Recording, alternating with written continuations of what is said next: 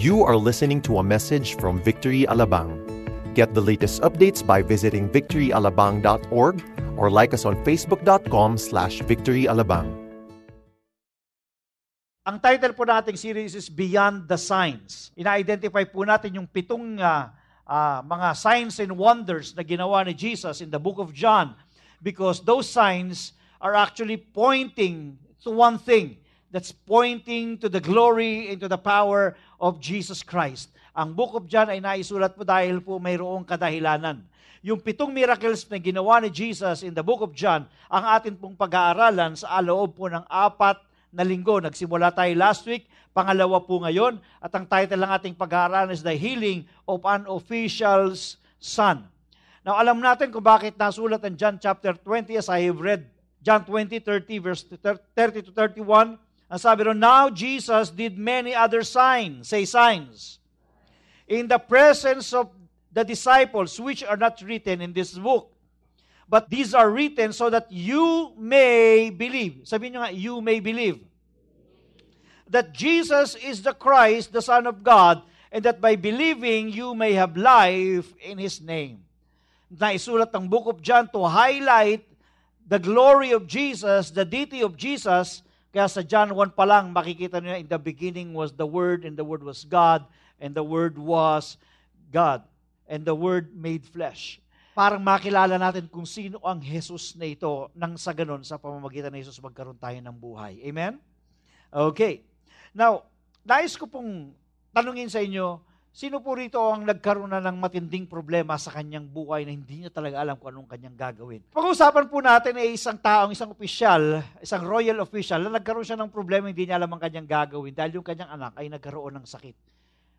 Tignan natin kung paano ang kanyang pananampalataya mula doon sa pag kanyang pangangailangan ay unti-unting tumaas yung kanyang pananampalataya at ito ay dahil na rin sa gawa ng Diyos makikita natin sa ating pag-aaral sa oras na ito kung paano ang pananampalataya natin ay hindi lamang dapat nakasandal sa kung ano yung gusto nating hingin sa Diyos, kundi kung ano yung sinasa tingin natin sa Kanya at pananampalataya natin sa Kanya. Tumayo po tayong lahat at basahin natin sa John 4 verse 46 to 54. Once more he visited Cana in Galilee, where he had turned the water into wine. And there was a certain royal official whose son lay sick at Capernaum. When this man heard that Jesus had, had arrived in Galilee from Judea, he went to him and begged him to come and heal his son, who was close to death. Unless you people see signs and wonders, Jesus told him, you will never believe. Verse 49 The royal official said, Sir, come down before my child dies. Go, Jesus replied, Your son will live. The man took Jesus at his word and departed.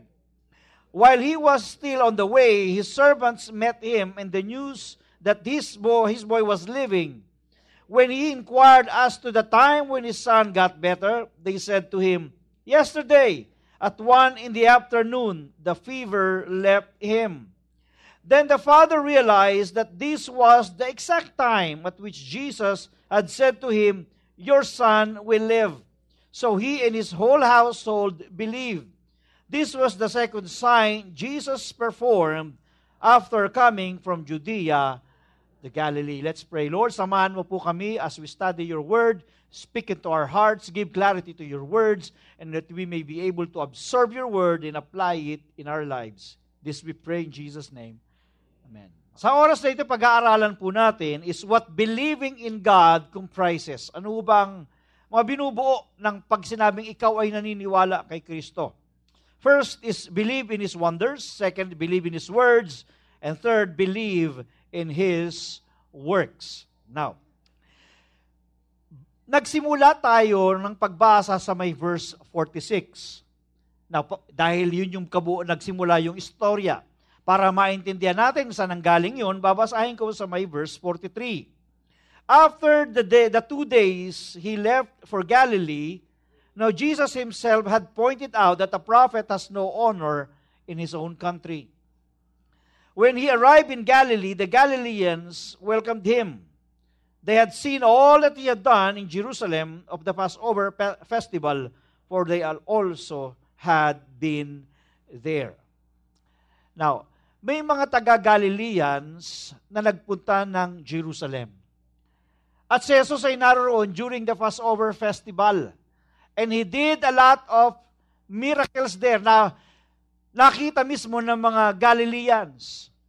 Nung sila ngayon ay umuwi na sa kanilang bayan, ang mga Galileans na ito, marahil pinagsabi nila na nakita nila mayroong Jesus na nangangaral at gumagawa ng himala. And probably people became so interested about him because they were probably also in need. Kayo man din, kung kayo ay narito at may pangangailangan kayo, interesado kayo kung sino ang makatutulong sa kalutasan ng inyong problema. Amen. Okay. Now, sabi ron, they had seen all that he had done in Jerusalem dahil nakita nila eh. Kaya inaasahan nila na ito rin ang gagawin ni Jesus pagdating sa Galilee. Now, umpisan po nating talakayin kung ano po ang ibig sabihin ng believe in His wonders. Naniniwala ba kayong si Jesus ay gumagawa ng himala? Ako naniniwalang 100% dahil ang buhay ko mismo ay isang himala sa Panginoon mula sa isang ta- bilang isang taong makasalanan, pinatawad ng Panginoon, kanyang binago at binigyan ng bagong pananaw sa buhay. Now, ang bawat isa sa atin ay dapat maniwala, manampalataya na kaya ng Diyos na gumawa ng himala.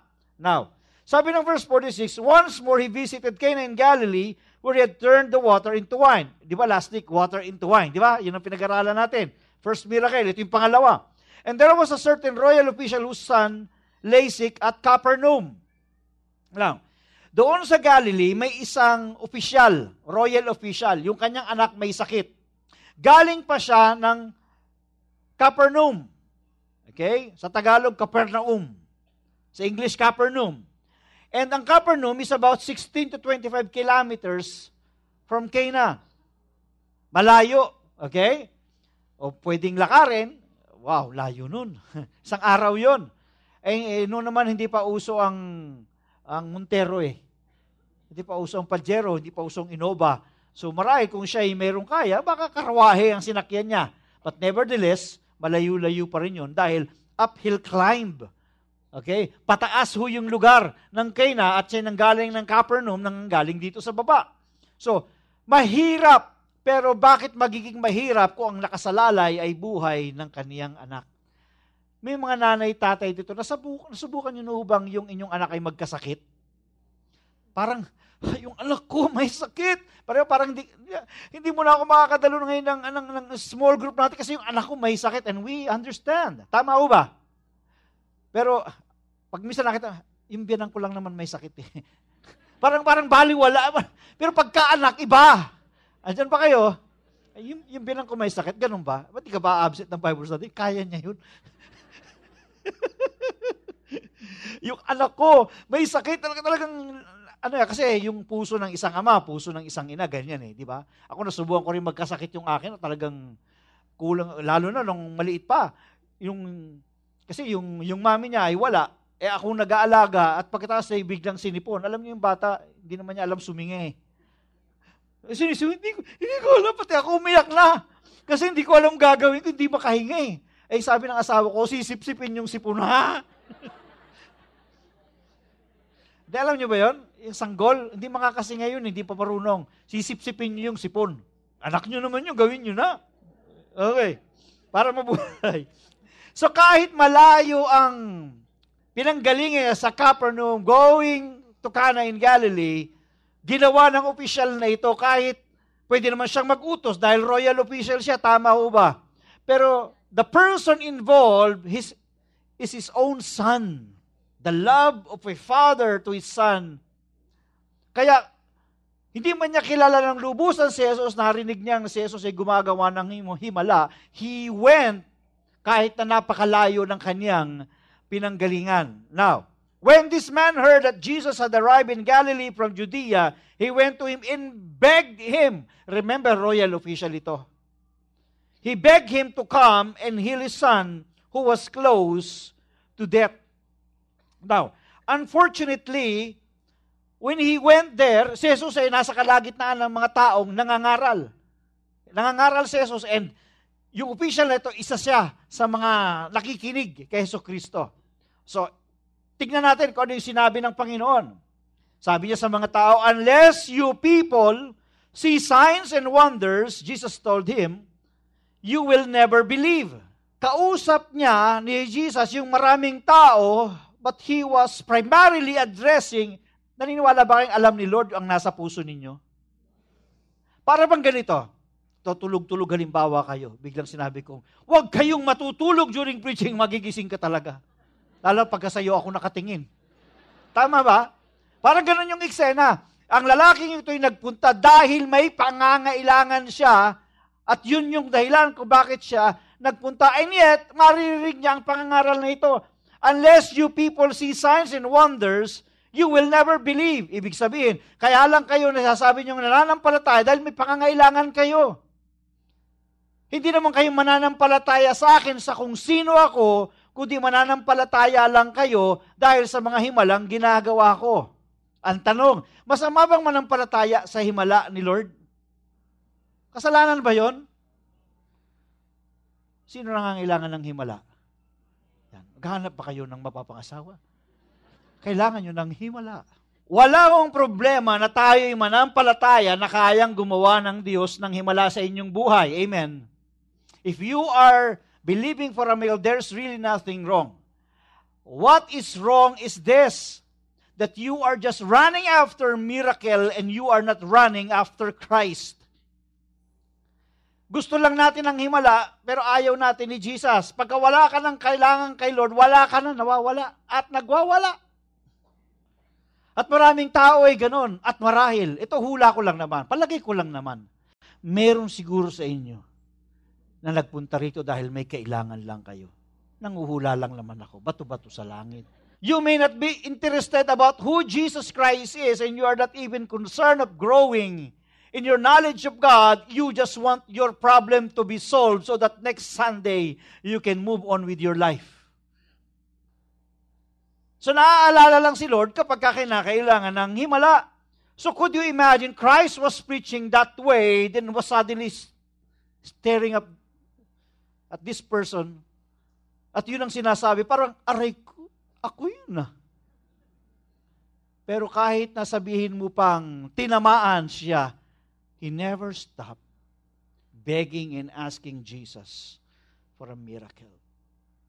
Nais ko lang pong itama natin yung ating pananampalataya. Hindi ho masama na humingi ng ating pangangailangan.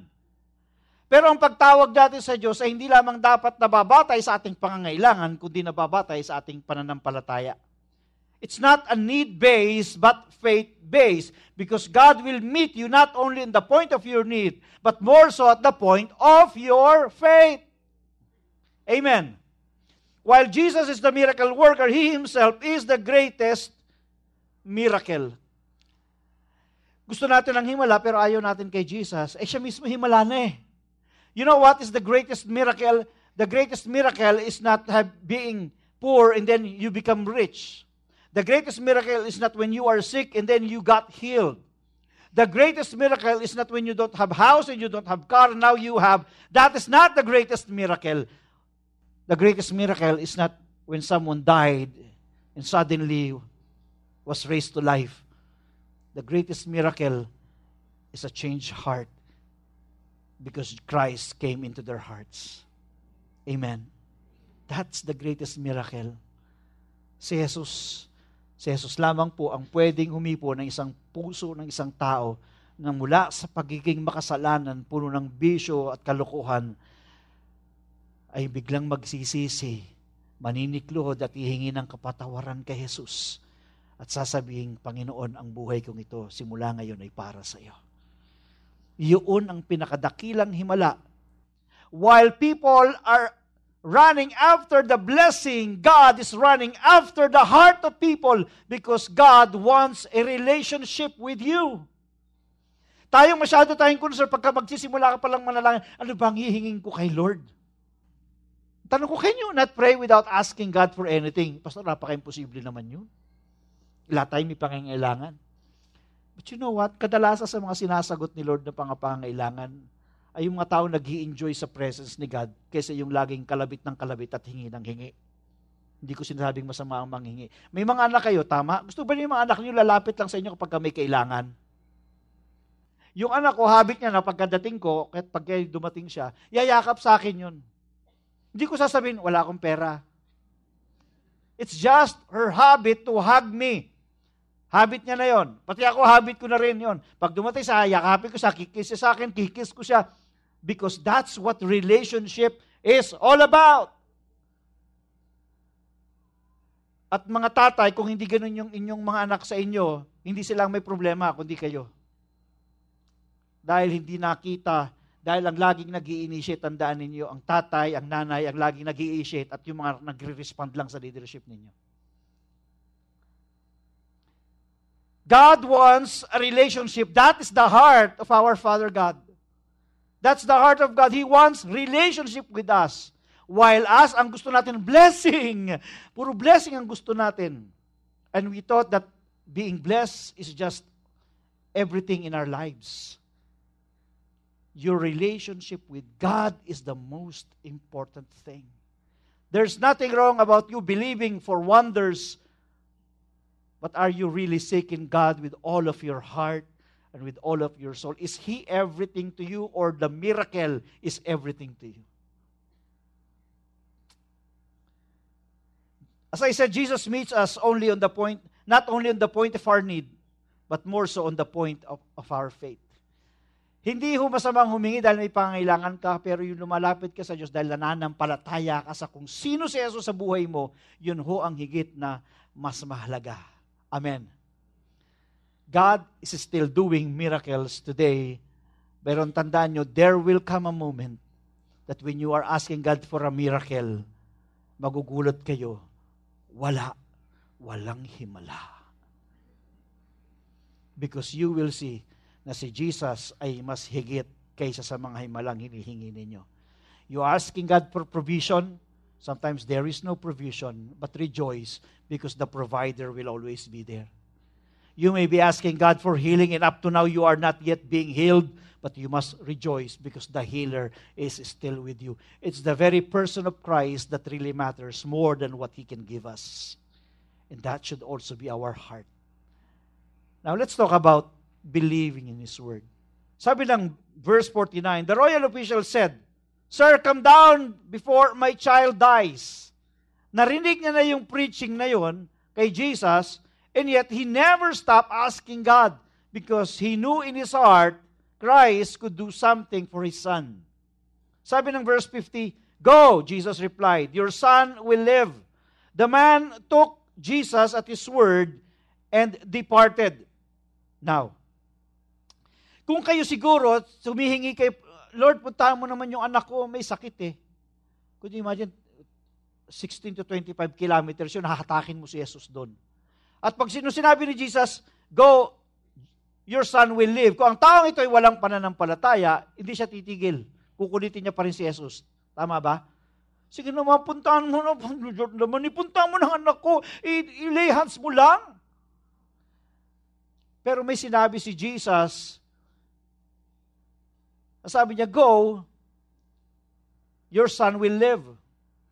Ang ganda ng response ng lalaking ito. Hindi niya sinabing, pambira na ba itong Jesus na ito, suplado. Masyadong busy. The man took Jesus at his word and departed. And in ESV translation, ang sabi ron, Go, your son will live. The man believed the word that Jesus spoke to him and went on his way. So he took Jesus at his word. Nang ibig sabihin pala, he believed Jesus at his word. Ang tanong ko po, do you believe the Word of God? But remember this, you cannot believe something that you do not know. Do you read your Bible? God has a lot of things in the scripture to tell you. He has general promises for all of us. The question is, do you know personally the Word of God? How can you claim God's Word and how you can take God at His Word if you don't know the Word of God at all? Sino po rito ang may Bible? Taas ang kamay. Kahit dala nyo o hindi nyo dala, taas ang kamay. Ah, pastor, kasi nagis ko sa linggo, hindi ko nakita, alam kung nasaan na, isang buwan na kami hindi nagkikita. Baka puno naman ho ng alikabok, pakipunasan. Baka hinahanap na kayo. The Word of God is life and spirit. It's not just a source of information, just like newspaper and encyclopedia and all other books or Google. The Bible is not just a source of information, but it is the source of revelation about Himself, about God, and even God's heart about for you. Maraming sinasabi ang salita ng Panginoon. How can you claim, Lord, sabi mo, ikaw ay nagpapagaling. By your wounds, I am healed. How can you stand and take God at His word if you don't know? Pangalawa, although God as a general revealed word for each and every one of us, God is specifically revealing His direction, His specific will in your life.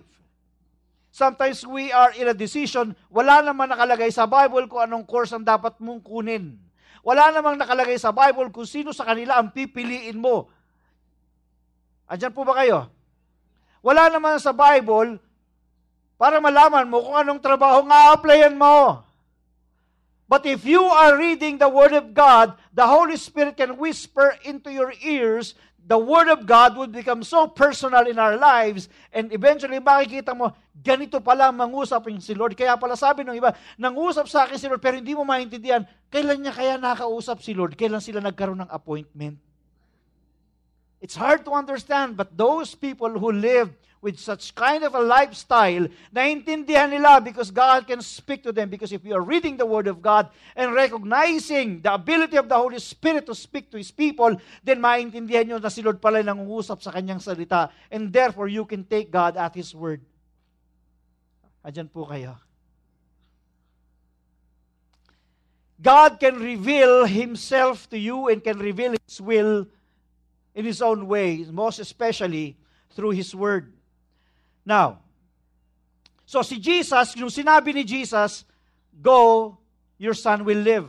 Pinanghawakan niya, kaya hindi niya nakinulit si Jesus that as if si Jesus pumunta sa kanyang bahay.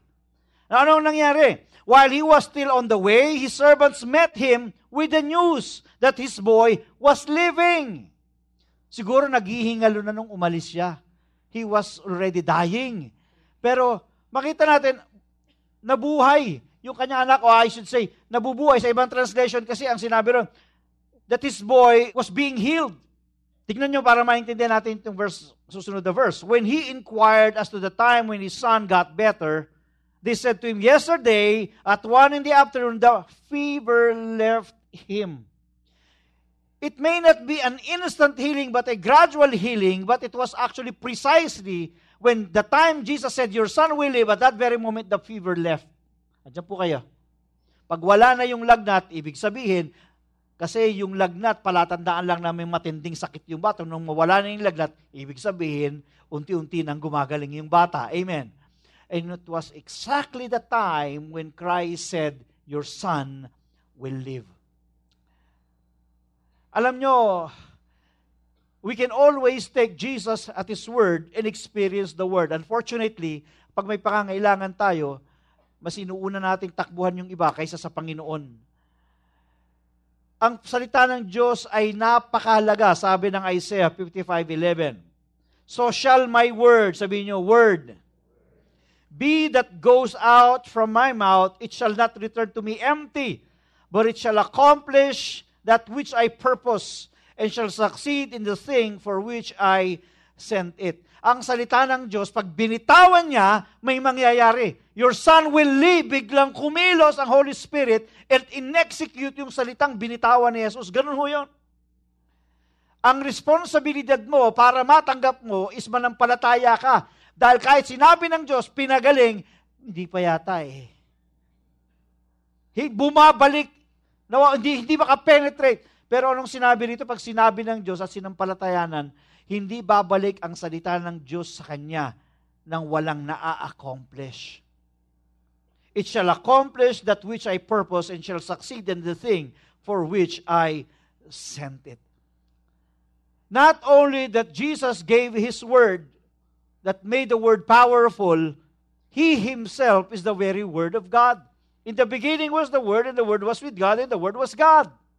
He was in the beginning with God. All things were made through Him, and without Him was not anything made that was made. In Him was life. Say life. There is life on the Word. And the life was the life of men. This is actually referring to Jesus Himself. So while we can believe in His Word, He Himself is the living Word. Mayroong pangakong sinasabi ang Panginoon. Ang tanong po, nakakatch ba natin yung pangako ng Diyos sa buhay natin?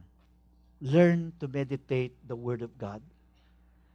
Actually, sa biyaya ng Diyos, kahit na nga minsan hindi kayo nagbabasa ng salita ng Diyos, sa preaching ng salita na pina, even as speak right now, nangungusap si Lord sa puso ninyo eh, nang hindi ko alam kung paano. Dahil hindi ko naman alam yung specific situation ng buhay ninyo. Tama ba? God can speak to you even through the preaching of God's Word, pero ang tama sa inyo, iba-iba. Bakit? Kasi iba-iba ang inyong situation. And the Holy Spirit can speak to all of us all at the same time. Hindi siya nalilito. Do you believe that God knows exactly where you are now? in your life, in your spiritual journey, in your career, in your love life. Alam ni Lord yon. And when the Word of God, ini-scatter niya by the power of the Holy Spirit that operates, ang tama nun sa inyo, iba-iba. Because God speaks to you and also meet you at the point of your need. Amen. The question is, will you believe Him? God always takes the initiative of meeting you. Ang question mo, nag initiate ka bang magkaroon ng pananampalataya? O lagi mong inasa, bahala na si Lord, bahala na si Lord. Gusto mong tumanggap pero hindi ka nagpipray. Hindi ka nananampalataya sa kanyang salita. So, when the Word of God is being preached, I do believe that ang bawat isa sa atin ay kinakausap ng Panginoon. It's just that minsan may mga taong matigas ng puso na kahit anong salita ng marinig, pinapapasok dito, lalabas doon sa kabila, parang walang nangyari. Mga kapatid, kung dati sa dati nating mga kultura nga, relihiyong kinagisnan, ay ganun tayo, wag na ho ngayon. Kristiyano na po tayo, amen. Tayo ay mana ng Panginoon. Pag narinig natin, masakit man, lunukin natin dahil yun ay gamot para sa kagalingan ng ating kaluluwa. Know the Word of God, believe the Word of God, and act according to the Word of God. Amen.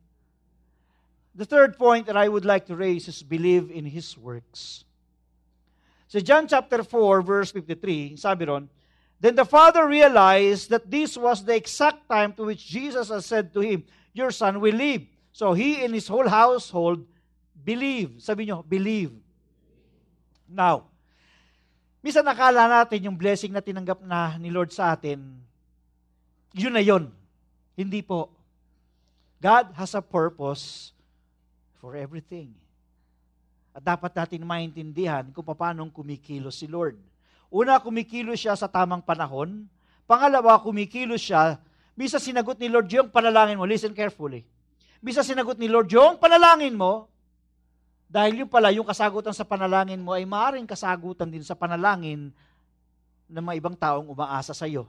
Nagpipray ka ng trabaho. Binigyan ka ni Lord ng trabaho. Pero yung wife mo at mga anak mo nagpipray din pala para sa na magkaroon, magkaroon sila ng kabuhayan, magkaroon ka ng trabaho. So yung panalangin mo sinagot dahil ang purpose ni Lord hindi lang para sa iyo, kundi para doon sa mga taong umaasa sa iyo.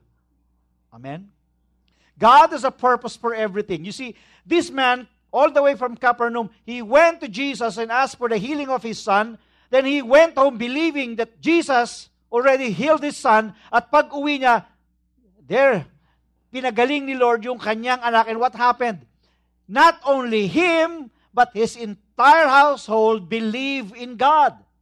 He may just probably be interested about the healing of his son, but God gave him the healing of the entire family. Spiritually, they got healed because they believe in Jesus, and I believe they receive salvation and eternal life. Amen. Misan mas marami tayong prayer patungkol sa paghingi eh. Pero parang subukan nyo parang, Lord, gusto ko maborn again yung pamilya ko. Gusto kong maborn again yung tito ko. Gusto ko maborn again yung uncle ko. Lalo na yung biyanan ko, Lord. Bisan nakalilimutan lang yung mas mahalaga sa atin yung material, mas mahalaga sa atin yung personal. But the very reason why you are here as well, it's not just for you to be comfortable sitting and you know, enjoying the moment.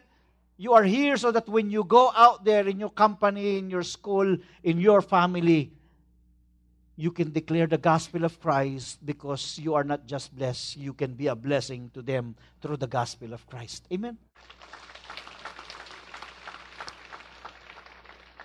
That is the work of God. It's not just to simply bless us. He came to seek and to save the lost. Si Jesus mula sa langit ay nagkatawang tao, hindi lang para bigyan ka ng pamasahe hindi lang para pagalingin ka. Hindi lang para pagbatiin kayong mag-asawa na matagal nang hindi nagkikibuan, matagal lang may tampuhan. O marahil mayroong sugat na hindi gumagaling-galing sa inyong mag-asawa, kaya affected yung buong pamilya ninyo. Si Jesus ay bumaba, nagpunta sa lupa, dahil holistic yung ibibigay niya sa inyo. Una, kaligtasan ng inyong kaluluwa, kagalingan ng inyong kaluluwa, lahat ng pangailangan natin ay kinakatagpo ng Panginoon, pero ito'y, mag, pero ito'y magsisimula sa pamamagitan ng kaligtasang pumasok sa loob ng pamilya. Amen. He came to seek and save the lost. He is using healing to seek and save the lost. He is meeting your need to seek and to save the lost.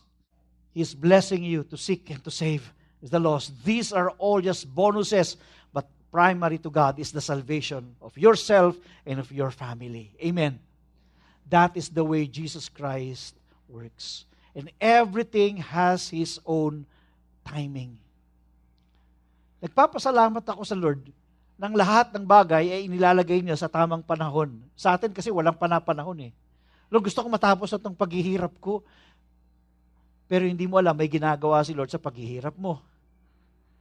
Dahil sa paghihirap mo, may itinuturo si Lord sa iyo na kailangan mo so that when He elevates you into a higher level of promotion, your character is ready. Amen. Sa atin lahat ng panahon tama, basta blessing. Eh, tama? Pero alam mo ba kung kailan katatamaan?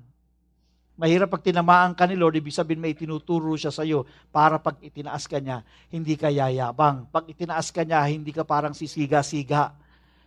Pag itinaas ka niya, lalo ka pang magpapakumbaba dahil gano'n ang isang tunay na Kristiyano. Amen? Can we give God praise?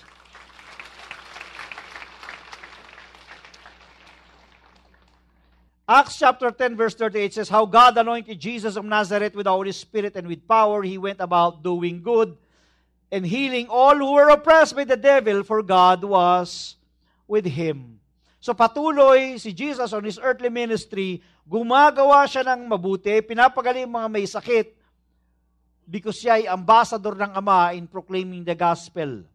At sabi ni Paul sa isang jailer, na nakulong sila Paul eh, sa pangangaral ng salita ng Diyos, biglang gumawa ng hiwala, nagkaroon ng lindol, papatayin na ng tao yung kanyang sarili, pinigilan ni Paul, sabi ng jailer, anong gagawin ko para ako maligtas? Kasi sigurado parurusahan naman siya pag nakatakas si Paul. Ang sabi niya, believe in the Lord Jesus and you will be saved, you and your household. Samantalang ang kausap ni Paul, yung jailer lang. Pero si Paul has a kingdom mindset, has a missionary mindset. Sabi niya, hindi niya sinabing, you will be saved, period. You will be saved, you and your household. Maring sa inyo, pag sinabi yon, halimbawa, ikaw anak ka, sinabi sa iyo is, so that you will be saved, you and your household. Okay na ako, ako na lang. Huwag na yung tatay ko, huwag na yung nanay ko. Kasi masyado silang matapang, sermon ng sermon. Parang gusto mo nila ikaw maligtas. Kasi baka mamaya maligtas yan, magkasama ka pa kami sa langit. At pagkawak sa langit, doon pa nila ako sermonan. Are you there? So, God would like the salvation of your family. That is the way God works you are in that office to be an influence for others because through you, others can be saved. Yung three, about three weeks ago, when I was invited sa isang worship night ng Victory Bikutan, kasi ngayon yung Victory Bikutan, Victory Sukat, pinag-isa na Victory Paranaque na lang. Pero nung pa, nasa Bikutan pa lang, dat duwalo ako. Di ko kilala yung po yung, syempre, di ko kilala yung mga tao, hindi naman sila taga-lamang, taga-Victory Fort sila eh. So, pagpunta ko doon, biglang may lumapit sa aking mag-ama. Sabi niya, Pastor Jonathan, naalala niyo pa ho ba kami? Hindi. Kasi minsan po nakadalo kami sa Alabang. And for the first time na nasa Alabang kami, kayo yung nagpipreach. Tapos nagpalapit kayo doon sa harapan sa lahat ng gustong tumanggap kay Lord. Kami po ay lumapit. Doon po kami naligtas. Nakakatuwa ng puso, hindi ko sila kilala. Eh, linggo-linggo naman ginagawa ko yon. And yet, lalapit sila, papasalamat dahil ginamit ako ng Lord sa buhay nila. At maraming pagkakataon ganun. Minsan, kumakain ako sa isang restaurant, biglang may lalapit na waiter. Kala ko'y manghihingi ng tip. Kasi mabait eh. Tapos biglang sasabihin, Pastor, oh bakit? Uh, dumadalo po ako ng service ninyo. Nung nagpritso kayo, lumapit ako, tinanggap ko si Lord sa buhay ko. You see, God's calling in my life is not just about myself. When God called me, ayaw ko pa noon, ilang beses kong tinanggihan, naghabulan kami ni Lord. Hanggang sa wala na akong magawa, na-corner na ako eh. And I said, yes. And what is the implication of that? God called me. So that time will come that even as I preach the Word of God, people would be saved. It's not about me. It's about the heart of God to seek and to save the lost. Kung na-promote ka, manager ka ng kumpanya, it's not just for you to be comfortable in that position, but for you to use that position to seek and to save the lost. The official son was healed, not just for the healing's sake, but for his entire household to be saved, to seek and to save the lost. That is the way Jesus Christ works. Amen. Ganun gumagawa si Lord. At dapat bilang isang Kristiyan, naiintindihan mo yun so that you can be a person of influence that wherever you are, you know that God can use you. Because God is not just working, God is working with you and through you and He can use you so that you can do greater things than what He does before. Amen.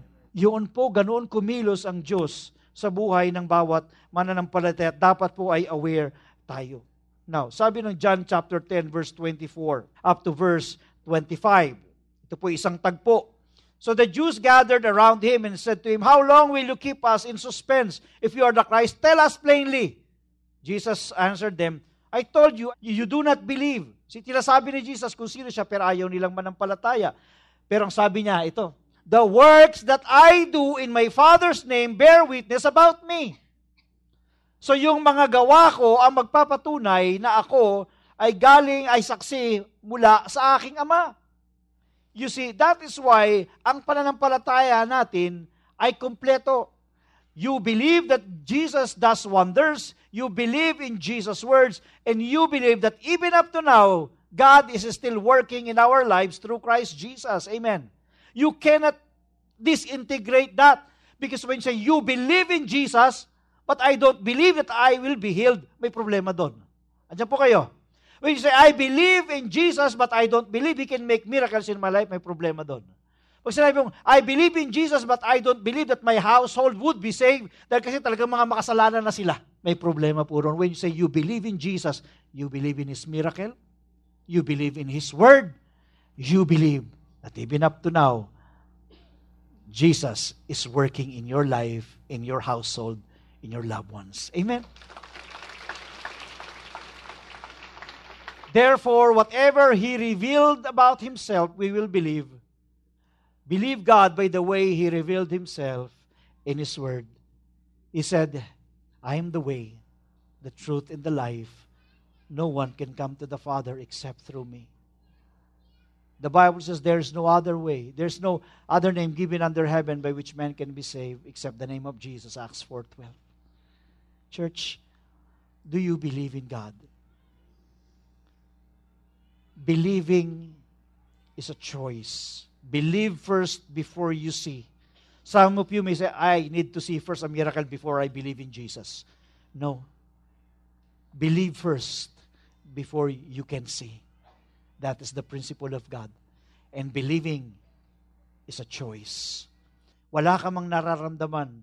Wala ka mang nakikitang himala but you choose to believe in God because you know He's real. That as if Jesus is just really on your side and you are experiencing the love of God in your life. Amen. God is real. Choose to believe in God. Let's bow down our head. He came down here on earth to provide salvation for us, and that is real. That's a true story. Jesus loves you and me. He gave His life on the cross to provide you with eternal salvation. Sa oras na ito, pipiliin mo ba kapatid na manampalataya kay Jesus? O hihintayin mo munang magka-problema ka at ikaw hihingi ng himala bago ka manampalataya? Believing God is a choice. Will you choose Him today? Maaring first time kayo sa oras na ito na nagpunta rito. Maaring madalas na kayong pumupunta. But you know in your heart, there's really no personal relationship with Jesus. Now, I would like you to make a choice. Will you choose to believe in God? Will you choose Jesus in your heart? And if that is your choice, saan ka man nakaupo, I want you, I would like you to lift up your hands. Taas mo ang kamay mo, kapatid. Kung nais mong tanggapin si Jesus, nais mo siyang piliin sa iyong buhay, taas mo lang ang iyong kamay nang ikaw ay aking maipanalangin. Thank you for those hands. Thank you, thank you, thank you. You are making a choice. God is giving you the opportunity to choose Him. Thank you. Thank you. And I'm going to count one to three. If you would like to choose Jesus, choose Him now. One, two, and three. You are making a bold declaration. Faith is acting on what you believe. Begin to act now. At sa inyo po na nakatayo, Nakita ni Lord ang puso ninyo. Alam ni Lord kung saan kayong kalagayan niya katatagpuin ngayon.